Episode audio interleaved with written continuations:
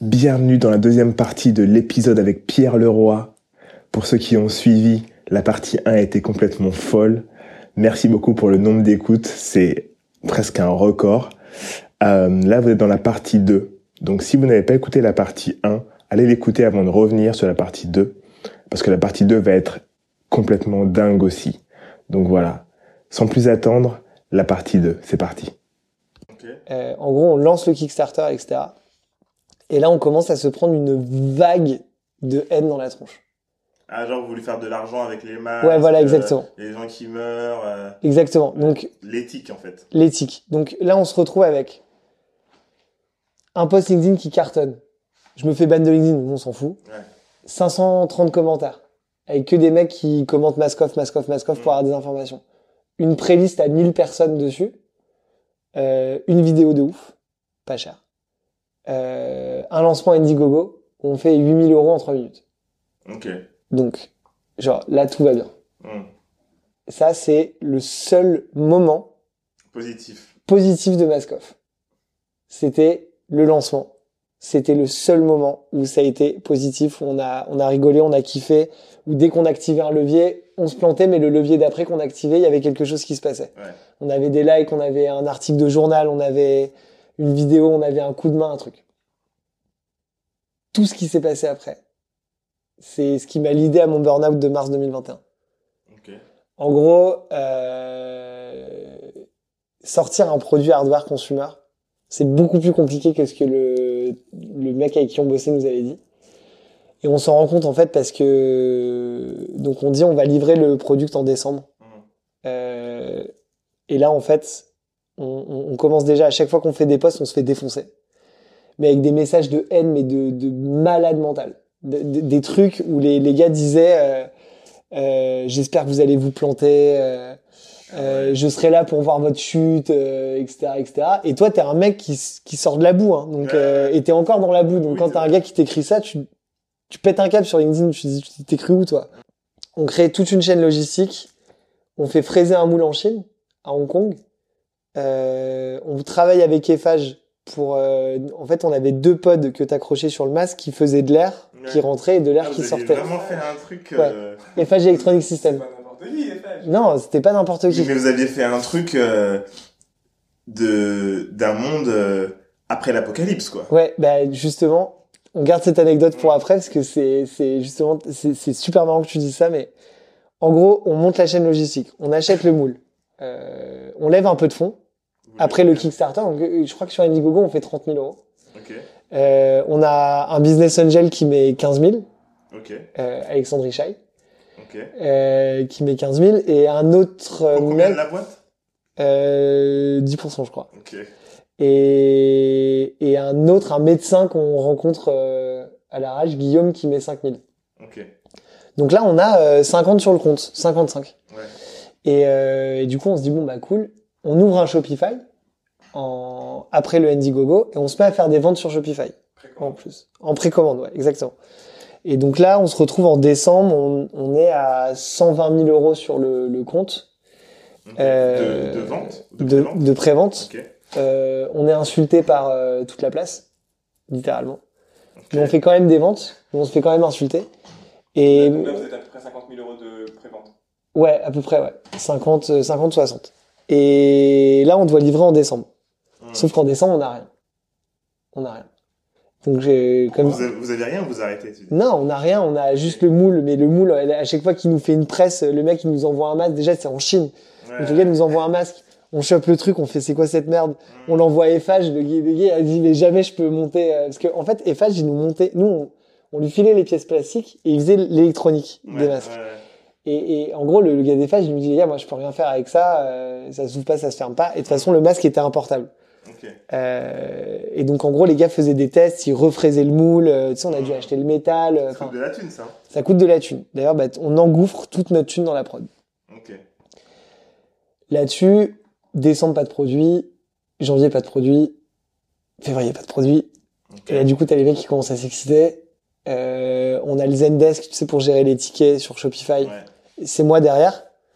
Euh, Vincent et Thomas, donc Thomas mon meilleur pote, bosse toujours dans sa dans sa banque d'affaires. Euh, Vincent bosse toujours en tant que tech dans une dans une boîte de, de tech. Et moi, je suis le seul qui est full time sur Mascoff. Ok. Donc j'ai 25% de la boîte seulement. Je suis full time dessus, pas de salaire du coup. Ouais. Euh, Juste les 1500 qui tombent chaque mois, là. Ouais. Un an. je- là, ça s'était terminé en février euh, 2021. Ok. Et, euh, et, euh, et toute la journée, je gère des tickets de gars qui me disent euh, rends-moi mon argent, Ah ouais. euh, je vais te défoncer. Enfin, comme les mecs se comportent sur Internet. D'ailleurs, les gars, euh, sur euh, juste, petit message, j'ai beaucoup de potes euh, qui ont des DNVB. Ouais. Euh, en général, c'est les stagiaires ou les fondateurs qui sont derrière les tickets Zendesk. Ouais. Donc, quand vous voulez vous faire rembourser, vous pouvez être un peu arche, Mm. mais les fils de pute, euh, ce genre de truc, évitez parce que quand tu t'en prends 100 dans la gueule, le seul truc que t'as envie de faire, c'est d'ouvrir la fenêtre et de jeter, quoi. Ouais, ouais. Et euh, voilà, petit aparté, je me prends ça dans la tronche tous les jours. Mes deux potes ont un salaire et, et, et bossent, et bossent à côté. Toi, non. Euh, moi, non. Euh, là, on sort les premiers masques en mars. C'est une catastrophe. Ah. C'est-à-dire que le truc euh, marche à peine. on commence à avoir des retours, on commence à avoir des Twitter de gars alerte à l'arnaque euh, avec ma gueule en gros, euh, le masque à côté et tout. euh, Maintenant, les gens, ils adorent mettre des, des photos de la personne. ouais. C'est pas la boîte, c'est de la personne. Mais en plus, la photo qu'ils avaient mise, c'était ma photo Facebook euh, en mode BDE avec les cheveux longs, bandana, sais, genre le petit connard. euh, tu vois, genre le, le- vraiment. Et tu sais, moi, je vois ça, je dis, C'est je, vais me faire tuer, quoi.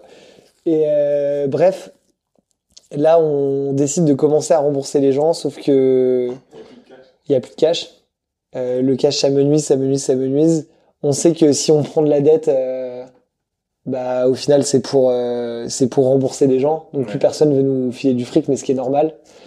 Euh, là, j'ai appris un truc avec cette histoire, c'est que je, je, je me mets à en vouloir à mort à mon meilleur pote Thomas, en lui disant euh, genre euh, t'as- en fait t'as rien foutu dans la boîte et maintenant qu'elle coule, genre en gros tu, tu restes dans ta boîte à toi bien au chaud pendant que moi je suis dans la merde, tu vois. Mmh.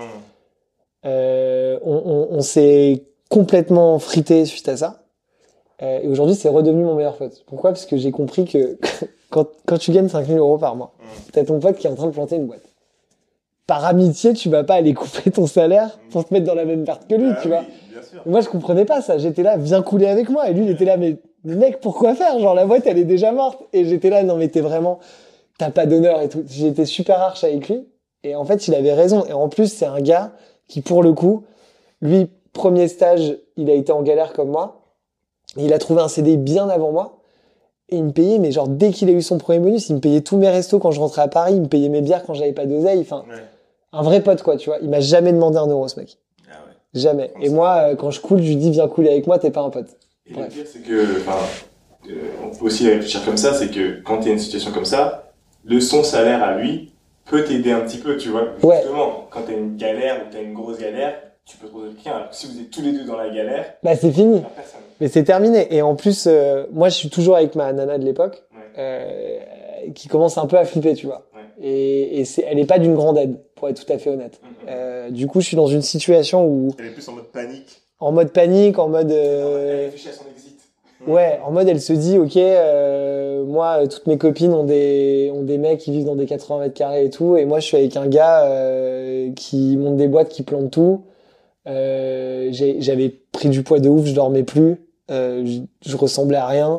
Mmh. Donc, dépression totale, Elle a Euh, gagné sa vie plus de meilleurs potes, ouais, ouais, elle gagnait sa vie. Ok. Elle gagnait deux- 2500 balles par mois, on avait un loyer, euh, là, on avait changé d'appart, en fait, entre temps. On avait pris un truc plus grand à 1000, 1300 balles.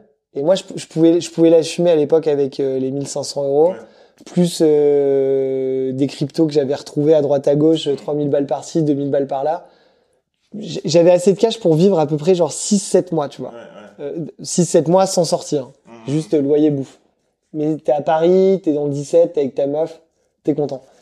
Et, euh, et, et, et en, en ayant posé mes dettes, en, ayant mis une pause sur mes dettes bancaires et tout. Ah, avec le Covid. Ouais. Ouais. Du coup, c'est ça qui me permettait de vivre, sinon j'étais mort. Ouais, Ah, ouais. laisse tomber quoi. Et, euh, et là, du coup, donc grosse dépresse, euh, la boîte plante, c'est terminé. Euh, on a des dettes de partout. Genre Eiffage, euh, le moule en Chine. C'est combien en tout les dettes que vous aviez Je sais pas, 200 000 peut-être Sur la boîte. sur la boîte. Ok. Euh, Et quand vous closez, vous fermez la boîte, euh, À partir du moment où c'est clean, liquidation judiciaire, après, vous, enfin, c'est Ouais, alors- passé Oui et non. Parce que euh, moi, je suis un mec qui a beaucoup de chance, comme vous le savez, euh, vu ce qu'on a raconté avant et tout. Donc, euh, j'ai, en tant que mec euh, super chanceux, je me tape une liquidation judiciaire pas comme les autres. Cette liquidation judiciaire, elle me propose un truc. Elle me dit, euh, c'est soit tu rembourses les dettes, soit je te mets une interdiction de gestion. Pendant 5 ans, c'est ça? Ouais. Moi, je suis un mec qui vient de découvrir qu'il voulait monter des boîtes. Ouais. Et là, tu es en train de me sortir que je vais pas pouvoir monter des boîtes. Donc, en gros, je suis inemployable. J'ai jamais eu de CDI. J'ai eu Donc, t'as que, monté des... ouais, ouais. ouais, stage VIE. Là, je vais revenir en finance. Je vais leur dire quoi aux mecs? Genre, j'ai bossé chez The Family. Où, euh, le truc s'est planté parce que le gars s'est barré avec la caisse. Euh, j'ai monté une boîte dans les masques Covid. Je retourne en finance, mais je suis un clown. On sait pas s'il est parti avec la caisse, hein, jusqu'à Oui. Non, non, non, mais ce que je veux Non, dire, mais c'est- c'était à l'époque ce qui se Ouais. disait sur les, Ah, sur les trucs. je- ce que je veux dire, c'est que, en fait, pour moi, il n'y a pas de. Tu sais, c'est assurer ta survie. Peu importe ce que tu dois faire pour avoir de l'argent qui rentre dans, dans la légalité.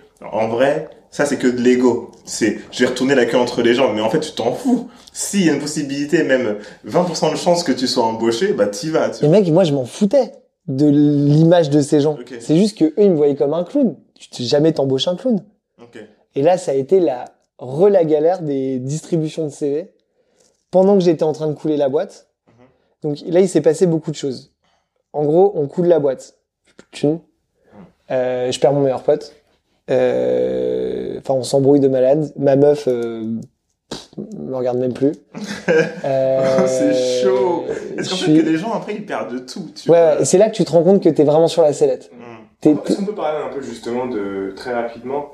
Parce que quand on entend comme ça, on peut se dire que c'est euh, euh, en fait ce qui t'arrive au quotidien transforme qui tu es aussi et donc du coup ton interaction avec les autres change. Ah, mais complètement. Sous la pression, tu changes. Mais t'es, t'es, t'as plus de charisme, en fait. Hmm. T'as plus rien. En gros, t'es un fantôme. C'est-à-dire que tu prends tout mal, tu deviens un peu parano, euh, t'es, t'es, t'es- tu deviens haters, en fait. Il y a plein de choses que tu comprends pas. Tu vois des mecs qui sont heureux, qui boivent des coups en terrasse. Tu peux pas te les payer, ces coups en terrasse. Hmm. Mais c'est des gars qui ont ton âge, donc tu te dis, mais, et là, tu commences à avoir des raisonnements de, de merde, en fait. Et tu te dis, avec tout ce que je fais, tout le mal que je me donne, pourquoi ça marche pas? En fait, c'est un, une incompréhension qui fait que, moi, les gars, je le dis encore, je vais passer pour un, un chialeur, mais ma meuf m'a déjà réveillé la nuit en me disant, tu pleures. Genre, je pleurais en dormant, quoi. On en était sur des niveaux, mon cerveau, il était cramé de chez cramé. Hmm. Et, euh, et tout le monde le ressentait, donc mes relations avec les autres. Quand t'es une meuf et que t'as, t'es- tu vis avec un mec qui est comme ça, c'est, c'est pas facile, tu vois. Mais quand t'es un mec et tu vis avec une meuf comme ça, c'est pas facile non plus, tu vois. Je suis d'accord, c'est pour Mais ça qu'il- y a c'est quand pour ça même. qu'elle est plus là. non, non, mais dans le sens où quelqu'un qui vivait, qui vit, ouais, la même En fait, en fait, Ouais. en fait, dans les deux sens, c'est pareil. Quand t'es un mec, tu vis avec une personne, une meuf qui est aussi en dépression, c'est pas facile aussi. Ah ouais, ouais, c'est pas facile. Et c'est, c'est, en plus, tu le vois pas, donc euh, c'est, et puis c'était un, moi j'étais dans un milieu où la, la dépression et le burn-out, c'est pas trop accepté. C'est pas, tu vois, t'es, pas cajolé, quoi. Genre, c'est, Pas du tout. c'est t'es, dans un milieu où t'es t'es t'es rempli de de banquiers d'affaires, de mecs qui font finance. Tu vas pas aller chercher du réconfort auprès de ces mecs. Après, j'avais des très bons potes qui l'ont bien compris et j'ai eu la chance d'être très entouré à ce moment-là. Mais eux, ils en avaient un peu marre en fait. C'est-à-dire que Pierre, c'est le gars. Il a, il a fait un prêt étudiant, il a passé des concours, il a fait un, un- une super école et tout. Mais le mec, en vrai, ça va faire cinq ans que on sait pas ce qu'il fait en fait. Le gars, il fait des stages, il se fait virer de ses stages, il part en VIE, il va chez The Family, il se fait virer, il monte une boîte, elle plante. Ah, mais c'est la vie, hein. Mais les gars, ils en peuvent Ouais, en fait. Ils, ils te posent même Mais- plus de questions. Mais eux, ces potes-là en question, eux, ils sont encore dans leur même job dans lequel ils sont rentrés à un moment pour. Ouais, ouais, pour la plupart, ouais. donc, eux, ils, ils savent pas ce que c'est, en Non. fait, d'essayer de vouloir plus. Parce que eux, ils se sont dit, je rentre dans mon truc, je gravis les échelons, mais je suis dans mon truc pépère, tu vois. Exactement. Mais ils comprennent d'autant moins que moi, je voulais pas plus.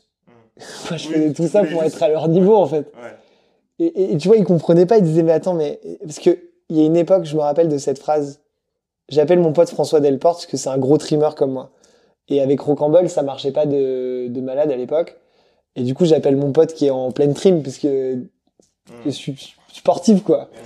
Et, euh, et du coup, je l'appelle, et il me dit cette phrase, il me dit, mec, je rêve d'un SMIC. Mmh. Et on a, il avait ce raisonnement où il il disait, t'imagines, là, t'as 1200 balles par mois qui tombent tous les mois, t'es sûr. Et j'étais là, putain, mais le dream de malade, quoi. Et, et, et comment, mais tu vois, j'étais vraiment euh, complètement désœuvré, quoi. La sécurité. C'est la première fois qu'on fait un épisode dans lequel la réalité d'un entrepreneur euh, est aussi bien exprimée. Racontée, ouais. dans la réalité de, des, des, des bas, quand tu descends tout en bas, tu rêves d'un SMIC. Ouais, ouais, grave. Tu t'en rêves, tu vois. Ah, mais mais tu rêves de, et en plus, tu te dis, tu vois, c'est comme quand tu vis quand t'es étudiant. En gros, t'es système D tout le temps. Et, et, et, et tu te dis, mais en gros, tout devient pas cher. Tout devient pas cher. Mm. C'est c'est système D, H24. Et tu, tu régules ta vie là-dessus, quoi. Et, euh, et en plus, moi, j'ai toujours eu un esprit un peu douilleur. Depuis que je suis, depuis que je suis tout petit, je, je mets des douilles. Je, je sèche les cours, je mets des douilles, j'essaye de pas faire mes devoirs, mes trucs, mes machins. Ouais. Et donc, quand t'es dans cette situation-là, c'est un bon esprit à avoir. Mm. D'avoir un esprit de, de douilleur. Parce que tu, du coup, tu, tu trouves toujours des petits trucs euh, à droite, à gauche, euh, des petits oui, des petits machins. La débrouille, quoi. Mais ça prend du temps, la débrouille. La raison pour laquelle les gens qui sont dans le système D, ils, ils, ils ont du mal à décoller, c'est parce que ça te prend tellement de charge mentale et de temps que c'est super dur, en fait, de faire quelque chose à côté. Là-dessus, dans mon malheur le plus total, mon frère jumeau et moi, on décide de partir faire les, les 30 ans de mon meilleur pote aux Canaries pendant 10 jours. Aux frais de mon frère, évidemment. Donc le mec me paye tout. Ton frère, il bosse où à ce moment-là? Il bosse chez Gartner, toujours chez Gartner. Lui, il a commencé chez Gartner, il est toujours chez Gartner. Il est C'est quoi Gartner? boîte américaine de recherche, il est sales. Et euh, il gagne bien sa vie. Donc euh, là, il me dit, écoute, t'as vraiment besoin de te changer les idées. On part dans une baraque, aux Canaries, en plein confinement, face à un spot de surf. Moi, je surfe depuis que je suis bébé. Euh, on va surfer pendant 10 jours, ça va être au mètre carré. On part là-bas. Euh, moi, je suis en dépresse, donc j'ai le crâne quasi rasé, des boutons plein la gueule. Ok. Je suis dans un mal, mais je vous montrerai des photos. Si vous les voulez pour le montage, Ouais. c'est abusé. Il y a- C'est bien, ouais. Il y a des gens qui m'ont vu à cette époque et qui m'ont revu l'année d'après. Enfin, entre guillemets, une meuf avec qui je suis sorti après, Mhm. qui m'a pas reconnu en, en, en un an. Elle m'a vu une fois en mars Et après, t'as et elle m'a revu en janvier de l'année d'après, elle m'a pas reconnu. Et donc là, je suis vraiment par terre, donc skinny fat, plus de masse musculaire, Le ventre à bière. ventre à bière, euh, des boutons plein la gueule. Je pars surfer pendant 10 jours avec mon frère. Ultra compliqué dans l'eau, mal aux épaules, mal au dos, physique de lâche, Ouais, quoi. ouais. Là, je suis vraiment au bout du bout. Non, mais je suis vraiment au bout, quoi. Vraiment, mais au bout. Et là, en fait, j'avais des discussions avec David qui, qui m'a rappelé, en fait, en parallèle de ça. Mhm. Et euh, parce qu'on avait postulé pour le même taf. En gros, il quittait le Ven. La boîte, la boîte qui a pas voulu me prendre. euh, machin. Il partait. Et là, du coup, je lui dis, parce que quand j'étais chez The Family, en fait, mon, mon travail, c'était, euh, ben, je l'expliquerai peut-être après, mais c'était de faire du, du, du secondaire, en fait. Et là, je lui dis, écoute, j'ai vu un truc sur le marché. J'ai vu qu'il n'y avait pas de banque d'affaires spécialisée en secondaire en Europe. Le marché est énorme, littéralement. Il y a très peu de transparence. Euh, je pense qu'il y a vraiment quelque chose à faire sur, sur le marché. David, euh, il... Ouais, le secondaire, en fait, c'est revendre des actions qui sont déjà existantes à l'encontre d'une levée de fonds qui est euh, créer des actions que tu vas donner à des investisseurs en échange d'argent et le cash va aller dans la boîte. Mhm. Le secondaire, c'est des personnes qui ont investi au moment d'une levée de fonds, qui vont revendre leurs actions à un autre investisseur et récupérer le cash. Donc le cash va pas dans la boîte, Ouais. c'est juste eux qui font leur exit. Ouais. Euh, Aujourd'hui, dans le monde du venture capital euh, euh, en, en France et en Europe, qui est un monde qui a à peine 10 ans, tu commences à avoir ces problématiques de personnes bloquées dans des boîtes euh, qui valent des milliards, Ouais. mais qui n'ont pas de possibilité d'exit. Nous, on est les personnes qui gérons cet exit. Caption gère l'exit des employés Ouais. en les mettant face à des personnes physiques et des investisseurs euh, physiques, retail comme on dit. Nous, on est des personnes qui gérons des investisseurs institutionnels et on les met en face d'investisseurs institutionnels. Ok. Tu veux donner un exemple? Un exemple, euh, PFIT, ouais. récemment. Euh, PFIT, on a fait sortir euh, euh, la participation euh, d'un petit fonds de site du début qu'on a revendu à un assureur parisien qui voulait investir dans PFIT Ok. avec une décote par rapport au prix du dernier tour. Ok. Voilà. Et on a géré le deal euh, main dans la main avec les équipes légales de PFIT. De toute façon, c'est le troisième deal qu'on fait sur cette boîte, donc on commence à bien les connaître. Ok. Ok. Et Euh, donc, tu parles de ça à David. Je parle de ça à David. Je dis, il y a un truc à faire. Et David, si tu veux, euh, alors là, il y a deux différences. Ok. Ça, David, c'est, vous le connaissez. Ouais. David, c'est gros réseau, gros beau gosse, grand smile. Ouais. Il sort de Leuven, un peu abîmé avec le Covid et tout, parce qu'il avait un peu pris cher quand même. Je, veux pas trop le dire qu'il était dans une situation de malade. Ouais. Mais il vend ses parts. Bon petit chèque, tu vois. Euh, il est demandé un peu de partout. Des, des fonds de VC qui le veulent. C'est ouais. David, quoi. Tu connais David. Genre, il connaît toute la blague. Il est trop cool. euh, tu vois. Enfin, bon, bref. David, quoi. Très cool. euh, voilà. Et et et il y a Pierre. Pierre, euh, crâne rasé, bouton plein la gueule, euh, au Canari avec son ref, euh, pas un radis sur le compte en banque, euh, qui lui dit t'inquiète, des dettes de ouf, une boîte de masques en train de couler, et qui lui dit attends t'inquiète, là j'ai eu une idée de malade, cette idée c'est la bonne. Et cet abruti il dit ok. Mm. Et tu sais comment il me dit ok Il me met en copie cachée de tous les mails de refus des postes qu'on lui propose. Ok. C'est-à-dire qu'il il refuse les postes de. Je, je crois qu'il devait être CEO d'un fonds d'investissement. Euh, comment il s'appelle ce fonds? Moi, je sais pas s'il veut que je le dise, mais bref, un, un fonds qui a euh, 500 millions sous gestion, un truc dans le genre, Ok. de VC. Il devait être CEO du fonds. Et moi, je reçois un mail dans ma boîte mail en mode oui, euh, je vais monter un projet entrepreneurial avec euh, un entrepreneur qui s'appelle Pierre Leroy. Il, il m'appelle pas pour me le dire. Je suis en copie cachée d'un mail qu'il envoie à des. Et ça le fait marrer, tu vois. Et moi, je, moi, je commence à stresser. Je me dis, attends, mais c'est, mais il est ouf. Et du coup, je l'appelle et je lui dis, euh, je lui explique un peu ma situation plus en détail, qu'il connaissait un peu parce que euh, moi, je bullshit rarement sur euh, Les sur les finances. Du coup, quand il m'appelle, euh, tu sais, il savait, ouais, j'ai pas de blé. euh, Ouais. tu vois, voilà. Enfin, genre, ouais, est-ce que tu veux qu'on aille dîner avec moi? Bah non, non, bah non. on va. Ouais. Et, euh, et du coup, il me dit, t'inquiète, j'ai pris un chèque, je te prête un peu de thunes, pas de souci. Euh, on monte cette boîte ensemble et tout. Moi, je me retrouve avec David Larocque, genre le gars qui a quand même un peu respecté dans le milieu de banque d'affaires, etc. Euh, très apprécié par l'écosystème euh, The Family et par l'écosystème en général. Mm. Et moi, je suis un peu le petit canard noir, mais je m'associe à lui, quoi. Et, ça me donne une conf de ouf. Surtout que David, c'est un gars qui a ce pouvoir un peu sur les gens réparateur. C'est-à-dire que c'est un gars est qui positif. Très positif. très positif, chaleureux et qui, qui élève un peu les gens. C'est-à-dire Ouais. qu'il te, il, il t'enlève un peu tes peurs. Et genre, en fait, il me met dans une situation où il me dit, t'inquiète, je te back, pas de souce. Et, euh, et on monte cette boîte ensemble et c'est tous les deux. Il a coûté Euh, combien? Il m'a prêté, euh, un peu moins de 10 000 euros. Mais pas tout de suite. C'était 1000 par 1000 par 1000 par Ok, 1000. ouais. Tu connais, tu Ouais, connais. ouais, ouais, bien sûr. Et, euh, et donc, à la base, on devait monter un soft pour aider les fonds à gérer leur participation. Mm. David ayant une énorme envie de faire une start-up plutôt qu'une banque d'af, tu vois. Ouais. Et euh, moi, je lui dis, OK, on monte un soft. Fair enough. Mais d'abord, on fait un ou deux deals pour ramener du cash parce que j'ai pas de cash. Mm. Euh, Là-dessus, en parallèle, tout commence à s'éclaircir un peu. C'est-à-dire que j'ai euh, David qui accepte de monter une boîte avec moi. Ouais. Donc, je suis trop content. C'est déjà positif. C'est déjà positif. Euh, ça rassure un peu ma nana de l'époque. Pourquoi j'en parle autant C'est parce que je vivais avec elle et c'était vraiment une pression à l'époque. Ouais. De, tu vois, et ça se passait pas bien entre nous en plus, mais franchement, c'est c'est pas marrant. Euh, c'était pas marrant pour elle, c'était pas marrant pour moi. Les finances, c'est la raison c'était- C'est une des trois raisons euh, qui euh, font qu'un couple ou un mariage ne fonctionne pas. Ouais, ouais. Ça se passait pas bien à cause des finances principalement. Ouais, et puis moi qui Déjà, on était, on était très différents. Euh, elle, elle était euh, plutôt, euh, euh, tu vois, avec des parents bien rangés, bon taf, euh, né élevé dans le septième, euh, tranquille. Et bourgeoise un peu, ouais. Mais ce qui est une bonne chose, hein, en réalité, bonne éducation et tout. En plus, une fille très bien pour le coup, enfin, genre vraiment une fille très bien. Parce que la preuve, c'est que on s'est séparés, mais qu'elle s'est pas barrée quand j'étais par terre. Donc euh, Ouais. voilà quoi, elle était quand même des bonnes valeurs chrétiennes, si on peut dire ça comme ça. Et, euh, et non, on avait un problème de communication. Et puis moi, j'étais dans une situation euh, complètement merdique. Elle, elle était pleine d'incompréhension, enfin autant que moi. Et, euh, et du coup, c'était pas facile, donc ça Elle, marchait elle pas bien. quoi. comprenait pas quoi, par exemple?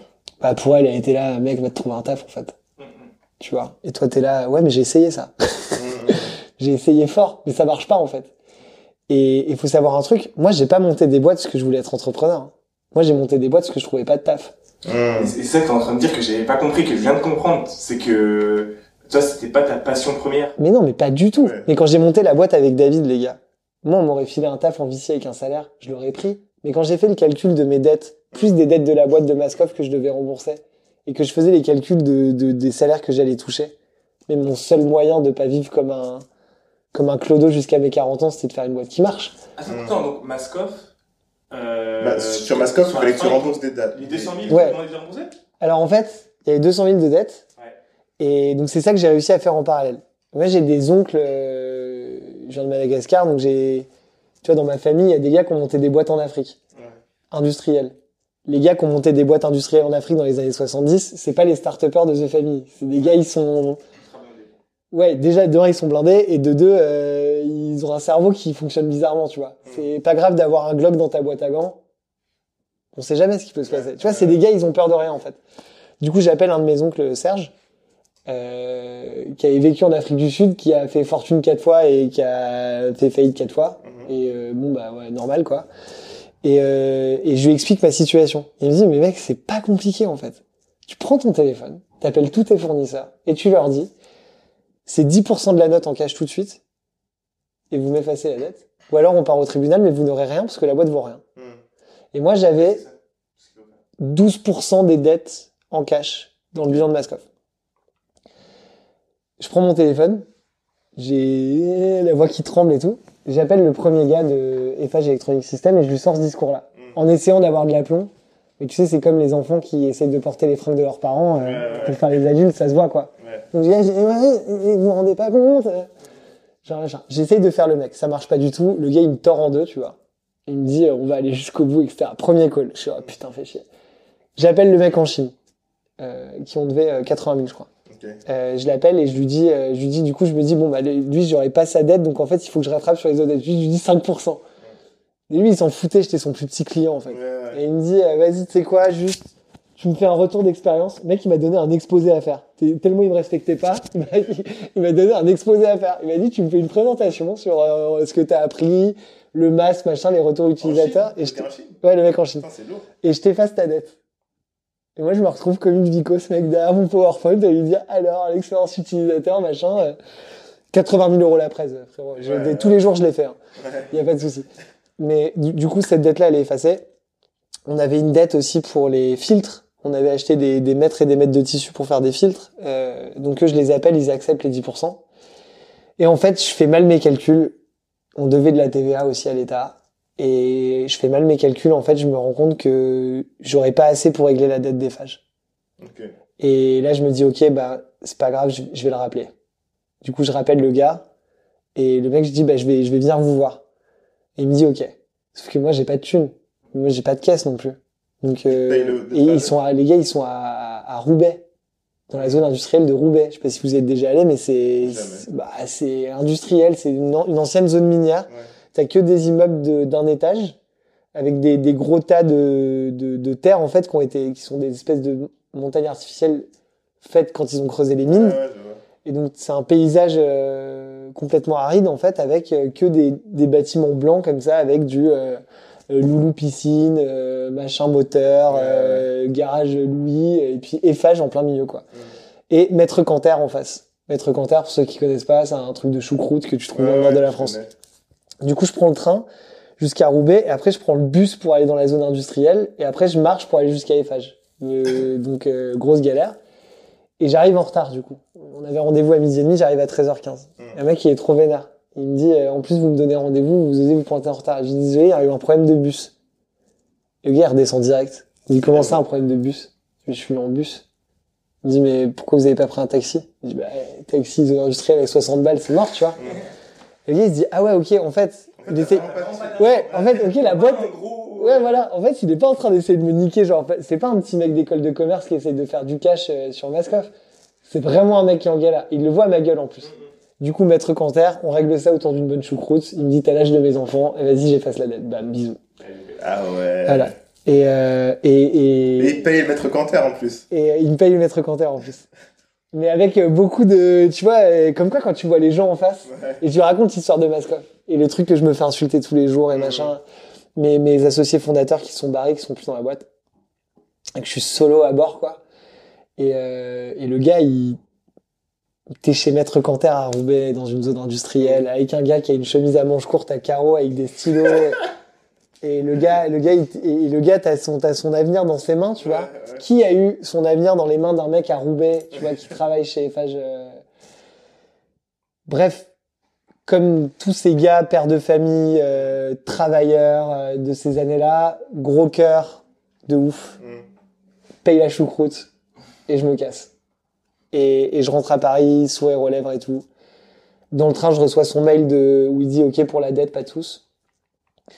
Donc trop cool, euh, Mascoff euh, quasi sauvé, Euh, enfin quasi sauvé dans le Ouais. sens où on peut liquider tranquille. Euh, sauf que j'ai pas les thunes pour payer les comptables, euh, il faut 3000 balles de comptables en plus Mm.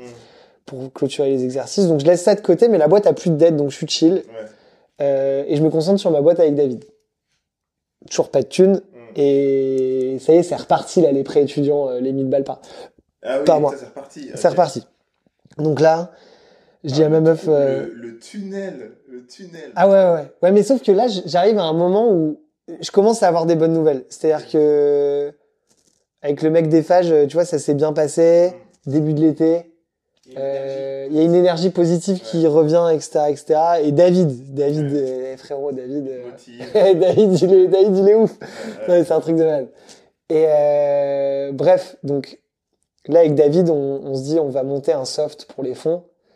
On prend une liste de 200 fonds, fonds de VC français, européens. On les appelle tous pour savoir c'est quoi leurs leurs besoins, etc. Et ça, c'est les débuts de notre Soliquid qui s'appelait Storm Exchange à l'époque. Ok.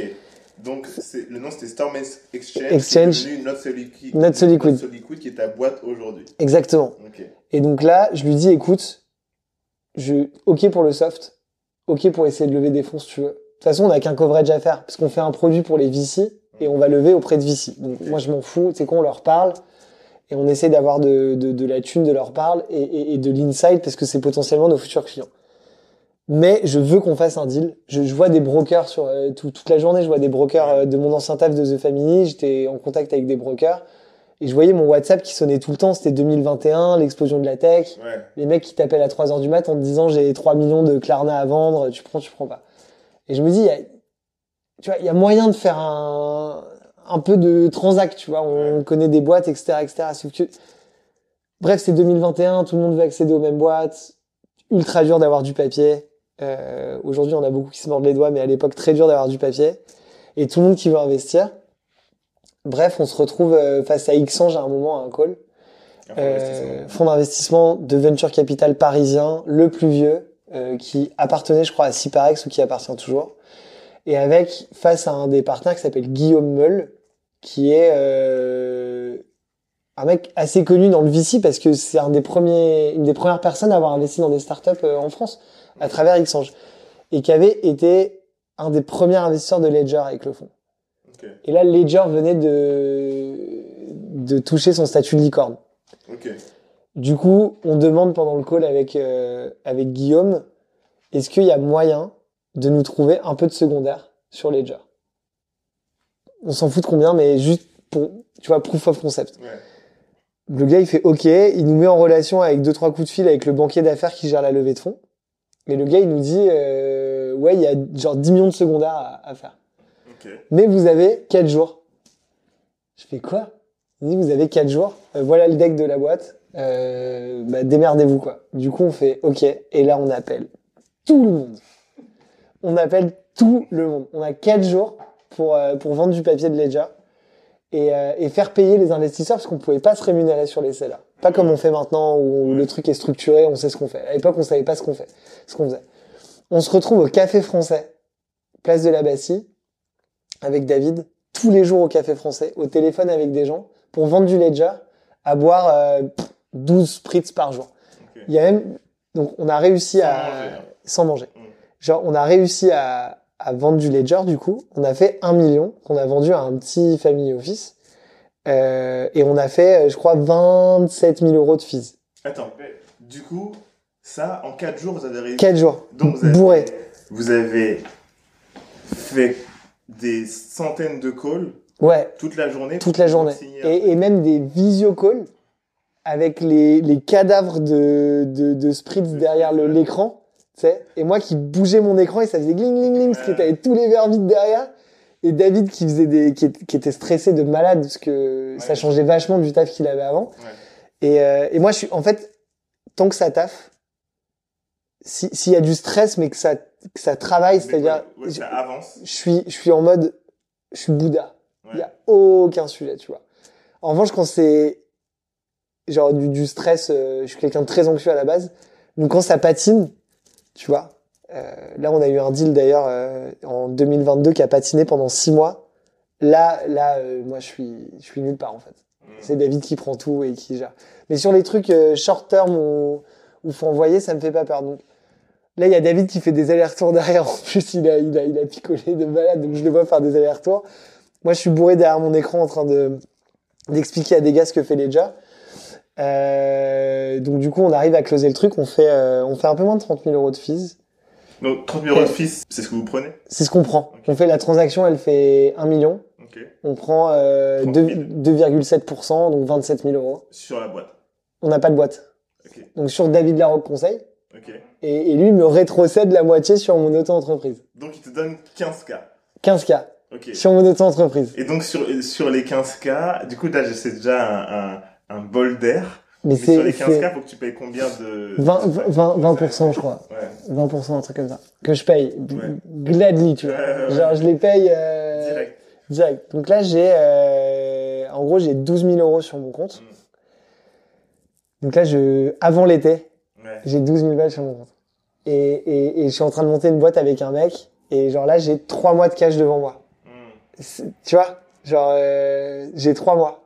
Je je- suis comme un ouf. 3 mois avec 12 000 Ouais. Pourquoi, pourquoi que 3 mois? Parce que euh, j'étais, j'avais pas mal de dettes à rembourser. Ah oui, c'est vrai. Ouais. Et du coup, j'ai trois mois de cash. Ok. Et, euh, et du coup, donc, euh, je, euh, je, je, je récupère cet argent, je pars en vacances, trop cool, Ok. trop cool. Ah, tu fais quand même des vraies vacances. Ouais, des vraies vacances, Ouais. tu vois, et, et rien à foutre de cramer mon cash. euh, je, je pars en vacances, quoi. Ça y est, resto, tout bien. Ouais, Incroyable. J'ai l'impression d'être, euh, tu sais, le, les mecs au centre aéré qui viennent des, des, des cités et qui arrivent euh, genre à- au Gros du Roi à Montpellier, quoi. Ouais, ouais. Et j'ai l'impression, je suis ce mec-là. Mais, mais là, tu vis où à ce moment-là? Là, je vis à... Où est-ce que je vis à ce moment-là? Je vis toujours dans mon... J'ai récupéré le 27 mètres carrés à... Mais tu vis plus avec ta meuf? Ah si, toujours. Ok, ok. Toujours, toujours. Et là, quand Euh, t'as ces 12 000 balles, elle, elle souffle un peu. Elle, Elle souffle un peu, on change d'appart du coup. Ok. On prend l'appart euh, plus, plus grand. Ok. Ah ouais. On prend 50 mètres carrés dans le 17 e. Première erreur. Mais, elle, euh, elle- mais attends, 27 mètres carrés à deux, sans ah salon, oui, ouais, ouais. euh, ultra mal agencé avec un couloir. Ouais, ouais, ouais. Donc, Sans salon avec un couloir, à deux dedans, euh, avec masse de télétravail. Euh. On dormait dans un, ça faisait un an et demi qu'on dormait dans un clic-clac, euh, tu vois, bon. c'est relou, ouais. C'est relou. Et du coup, on change d'appart. Et puis là, la réalité me rattrape en septembre, où en fait j'avais beaucoup plus de dettes que prévu. J'ai mal à cesser. Ah ouais. Déménagement me coûte une blinde. Hum. et puis tu- Ah ouais, mais t'as trop dépensé en fait. je, suis euh, à, je suis à zéro, tu vois. Et, et je me dis, ok, euh, ok, ok, ok, ok, ça va bien se passer. Sauf que là, t'arrives en septembre. Il y a tout qui reprend pour tout le monde. C'est plus l'été, c'est plus Ouais. les vacances. Ouais. Et là, tu rentres dans le dur. Et, et là, ça commence à re-aller pas bien. Genre, re-aller pas bien vraiment. Euh, appart plus cher. Enfin, plus cher. Euh, 1200, tu vois. Ouais. À deux, donc 600 balles chacun, mais appart plus cher quand même. Dette à rembourser. Pas de rentrée de cash. Euh, heureusement, il y a David qui me prête un peu de thunes. Heureusement, en, en- en fouillant dans des ordinateurs à droite à gauche, je retrouve 0,5 Ether. euh, Ouais, ouais. euh, 5 dash, hop 380 balles, hop 2000 balles. Euh, bref, j'arrive à, à gérer mes finances en. euh, je crois que David a dû me prêter à peu près 10 000. À ce moment-là, tu veux pas faire des petits trucs de freelance à côté pour d'autres gens Pas le temps. Pas le temps. J'ai essayé. Ça prend trop de temps. À un moment, j'ai bossé un mois et demi pour un mec. Euh, un mois et demi pour gagner 2000 balles. Je suis bien fait dans celui-là. hein. Ouais. Lui faire 4 presses de 100 pages, enfin le truc, euh, l'enfer. Donc non, non, non, euh, full time, full time sur sur Storm Exchange, donc euh, qui, qui on comprend en fait après l'été qu'il y aura pas de sas parce que les VC ils veulent pas de sas en fait, ils sont ils s'en tapent. Ouais. Euh, que le seul moyen de faire un truc correct en gros serait de monter une banque d'affaires spécialisée en secondaire. Et là-dessus arrive euh, Revolut. Hmm. Donc, Revolut, pour la petite histoire, euh, j'avais rencontré un des investisseurs de Revolut quand je bossais chez The Family, qui me recontacte out of nowhere pendant l'été, en mode, je suis pote avec euh, l'ancien CFO de Revolut, qui a euh, genre 10 millions de shares à vendre, en gros, au prix du dernier tour. Revolut venait de lever sur une valeur de 33 milliards. Et il cherche un broker pour se- pour se- s'occuper de ses actions. Moi, je dis, ok. Ouais. Moi, je, moi, je suis broker, moi.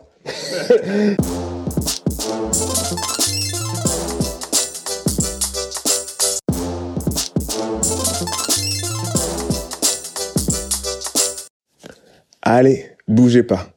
Il y a la partie 3 qui arrive tout de suite. C'est parti.